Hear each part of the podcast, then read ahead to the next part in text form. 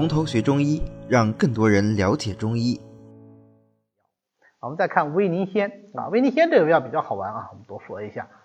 它是毛茛科植物威宁仙、棉团铁线莲、东北铁线莲的根或者是根茎，秋天采挖，除去泥沙以后晒干生用就可以了。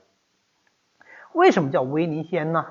威是说它很猛啊，言其性猛也；宁仙言其功神也，就是说力量又猛，效果又好。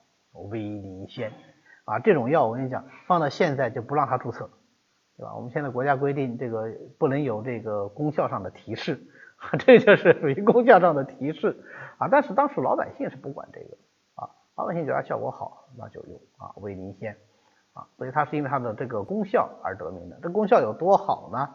啊，周唐代的时候，这个周君曹他写了一一篇文章叫《威宁仙传》。就讲这个威宁仙有多好有多好啊！其中引用这么一个案例，这个案例后来被反复的引用。我最初看到这个案例的，我是在《本草图经》上面看到的。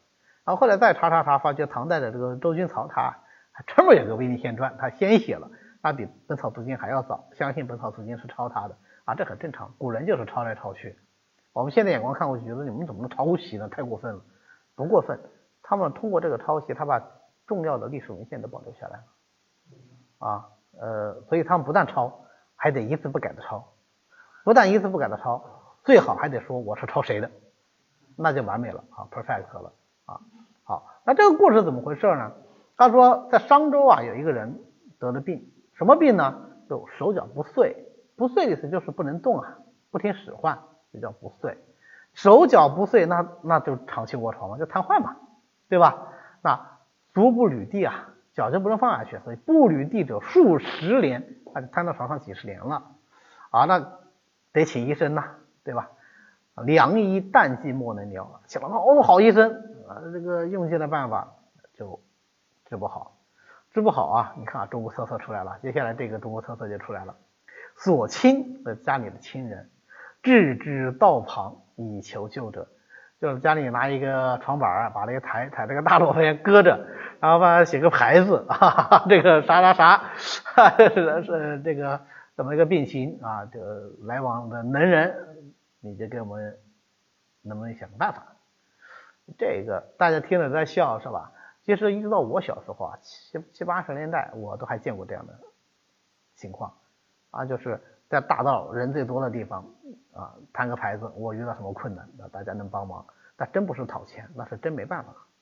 不是说去讨饭或者讨钱，是我通过正常的这个途径信息出不去啊，啊，那么我通过这个方法能获取更多的信息。那这是没钱的人就这样嘛，有钱的人就张皇榜啊，对不对？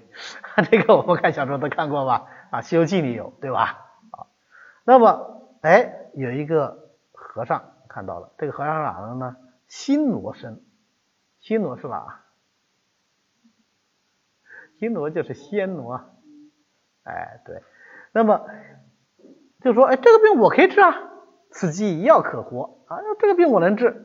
但是啊，凡事就怕但是，哈哈他说，但是我就不知道你这有没有啊。这这话放到我们现在说，就是这病 我, 我可以治啊，但是你要去买印度仿制药啊，对吧？这就完蛋了，对吧？这个我都买不到，怎么办？啊，不知此土有否啊，就是我也不知道这有没有啊。然后说，那你你得告诉我是啥药啊，对吧？好，得告诉他这个是吧，厂家呀、药名啊，对吧？然后就上网搜呗啊。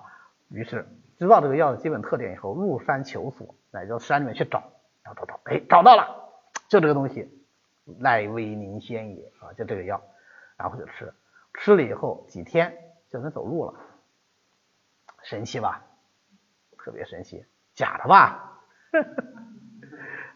我们还是要对历史文献怀有一个尊重的态度啊，怀有一个尊重态度，很可能就是真的。为什么呢？因为这种类型的记载在历代的典籍里是屡见不鲜的。那后面我们讲的其他药，后面讲到刘季如、三七、血见愁都有这种类似的记载，包括我们现在讲的木头回，对吧？都有类似的记载，它空穴来风，未必无因。那说怎么可能有这么好的效果呢？要对症了，就是有这么好的效果啊，这是有可能的。好，那么这就是这个威宁仙。那威宁仙到底个啥东西呢？我们回到前面去啊。绵团铁线莲就是威宁仙。其实啊，绵团铁线莲、东北铁线莲应该就是前面讲这个暹罗僧用的那个威宁仙，这才是原始的威宁仙啊。那么我们现在讲的威宁仙或者是木本威宁仙，实际上是代用品，是南方的啊，就是江浙一带产的威宁仙，实际上是我们后来国人的代用品。那你这舶来品嘛，那不暹罗僧嘛，对吧？呃，我前一段时间就到敦煌去旅游，哎，那个宾馆特别好，真的，真的特别好。好在什么地方呢？好在他们自己有个果园，然后呢，就你只要出极低廉的价钱，你就可以里面随意摘葡萄，然后就可以拿回去，哈哈。然后我女儿看了以后就特别高兴，说这个没没摘过啊，说这个从来没摘过葡萄，要去摘，要去摘。然后在那个葡萄地里面啊，我就发现我从来没见过这个植物，啊、呃，是一个有点像藤蔓，不是藤蔓啊，然后这个会有白花，很细很细的那个绒样的这个花瓣，一团促成一团，就像个就像一个棉花团一样。我说这什么东西啊？行色，对吧？行色 A P P， 咔一扫，棉团铁线莲，那个是威宁仙。敦煌啊，西北地区 啊, 啊，那么也是地处苦寒嘛，对吧？跟暹罗的地貌我觉得是有点像的，所以呢，我觉得呃暹罗啊有点像的，所以我觉得可能就是那个地方的这个铁线莲啊。那么南方用的和北方用的就是有这么一点点，就是有这么一点点区别。但是我们现在呢，临床上不管它，反正我开出来的都是威宁仙啊，基本的功效呢，也都是一样的。那威宁仙的性味归经呢是辛咸温归膀胱经啊，因为辛又是温的，辛温就能够散寒，所以它能够祛风湿通经络。但它这个祛风湿通经络跟我们前面讲的独活什么的不一样，它有比较强的止痛的作用啊，它的通行的力量非常的强，所以这才叫威宁仙嘛，对吧？这三个字每个字都是夸奖它的，对吧？好，所以呢，它就能够用来治疗各种风湿痹痛，通行经络以后呢，还能够治疗肢体的麻木、经脉的拘挛，或者是关节的这个屈伸不利啊，都可以。那么它味道还有咸味，咸味就能软坚，对吧？那威宁仙的软坚体现在什么地方呢？我们前面芒硝的软坚体现软软化大便，还记得吧？威宁仙的软坚是能够消骨梗啊，用助骨。用猪骨梗咽什么意思呢？就是猪就是之鱼的意思，用之鱼骨梗咽就是骨头啊、鱼刺啊卡喉咙里边，可以用威宁仙。怎么用呢？煎汤，煎好以后这个药汁儿缓缓的咽下去啊，一小口小口的喝，也可以和入什么米醋啊、砂糖啊一起喝啊，醋本身也可以软啊，对吧？好，呃，这个反正我开始开始学中药的时候，咳咳我就知道有这个功效，我觉得很神奇啊。小时候我也经常被鱼刺卡，对吧？我我被卡了，我们那小时候大人就教说，呃，含一大口饭，然后不要嚼，咕吞下去，对吧？呃，后来就自己长大点会看书了，书上就说这种方法是错误的，不能怎么能够吞饭团呢？你应该吞蔬菜。蔬菜有很多纤维，更容易把它裹住，就更容易下去。再大点，后来又看到书，书上说不对，你直接这么吞，那个刺会把食道划伤的，划伤会引起大出血，会死人的。然后后来我又看了个侦破小说，然后那个人真死了，就是因为那个鱼刺把喉管给划穿了。我以后大人再教再用我米团吞的，我坚决就拒绝。那怎么办呢？哎，书上说了要喝醋，对吧？有的时候都没用。啊，但是还好，因为我呢比较会吃鱼啊，被卡住的机会少。我看到很多人被刺卡得很难受，所以呢，我也看到，哎，威宁仙有这个作用，我就给记上了啊，这这个记住了。后来家里有一次过年吃年夜饭，我一个弟弟卡住了，呃，特别难受，特别难受以后就是用饭团吞。那时我已经读书呀，对吧？我已经学中药了呀，对吧？已经是医学生了，跟你们现在差不多大。不行，不能吞啊！我想会把这个喉管扎伤的。弟弟一听吓坏了，好歹人家是高中生对吧？坚决拒绝，大人怎么劝都不听。然后我们都学过化学对吧？说这个能够软化这种钙盐，所以就喝醋啊，醋能软化钙盐，喝醋，咣咣咣半瓶醋喝下去没用，还卡着，后来就出一主意，威宁鲜煎汤能化骨梗。他说好嘞，但是让他找威宁鲜呢？没有，家里哪有药呢？最后没办法，就还是去医院。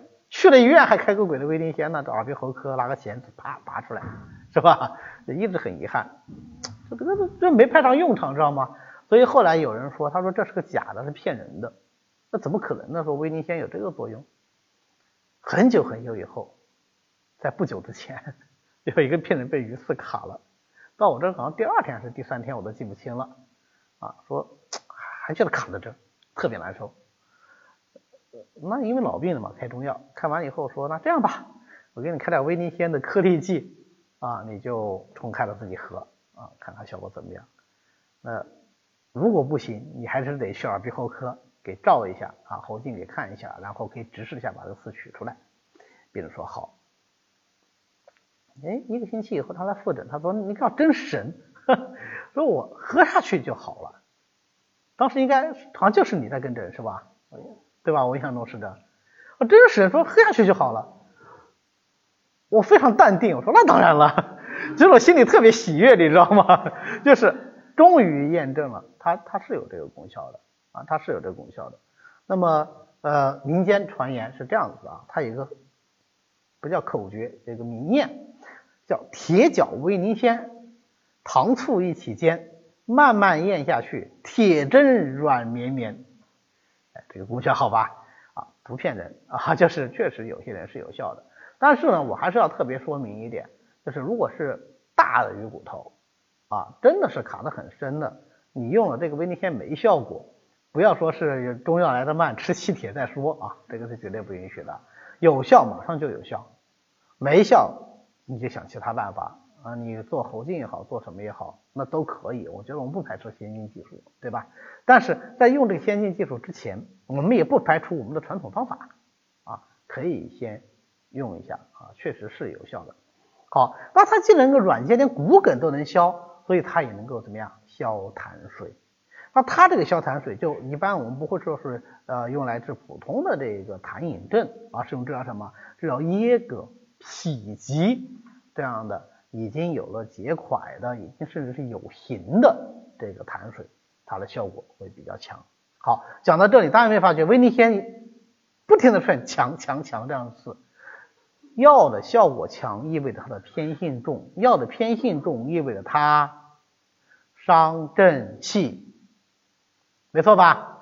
所以威宁鲜这药不能久用，不能重用，要注意固护正气。啊，所以我们不能说光看到这个药效果好你就开心啊，效果好有可能是有隐患的啊，所以用威宁鲜的时候这一点我们要注意啊。最后总结一下，威宁鲜其实很好记啊，你想它效果特别好，干啥效果特别好呢？止痛的效果特别好，通经络的效果特别好，化骨梗的效果特别好，对吧？所以它是祛风湿、通经络、止痹痛、治骨梗，这是我们整本书里面唯一的一味药能够治骨梗的啊，你们记下来就可以了。按说你们中药是不是只有这一招来治骨梗呢？那就不是啊，但是那招我觉得挺恶心，那么就是用鸭涎它来消骨梗，消鱼骨是最好的。鸭子的口水就叫鸭涎，具体取用方法是把鸭子倒提起来，然后拿个碗放到它嘴巴底下，过一会儿它就会流很多水，你就把它接上，然后给别人喝就可以了。对啊。狗的狗的我没在我没在典籍里看到啊，所以我不敢发表评论。呃，但是鸭涎这个记载是非常多的啊，尤尤其李时珍在《本草纲目》里面是重笔描绘了。我想想也对，因为李时珍湖北人嘛，对吧？也是鱼米之乡，鸭子养的比较多啊，就见的比较多，可能会有会会有这方面的这个作用。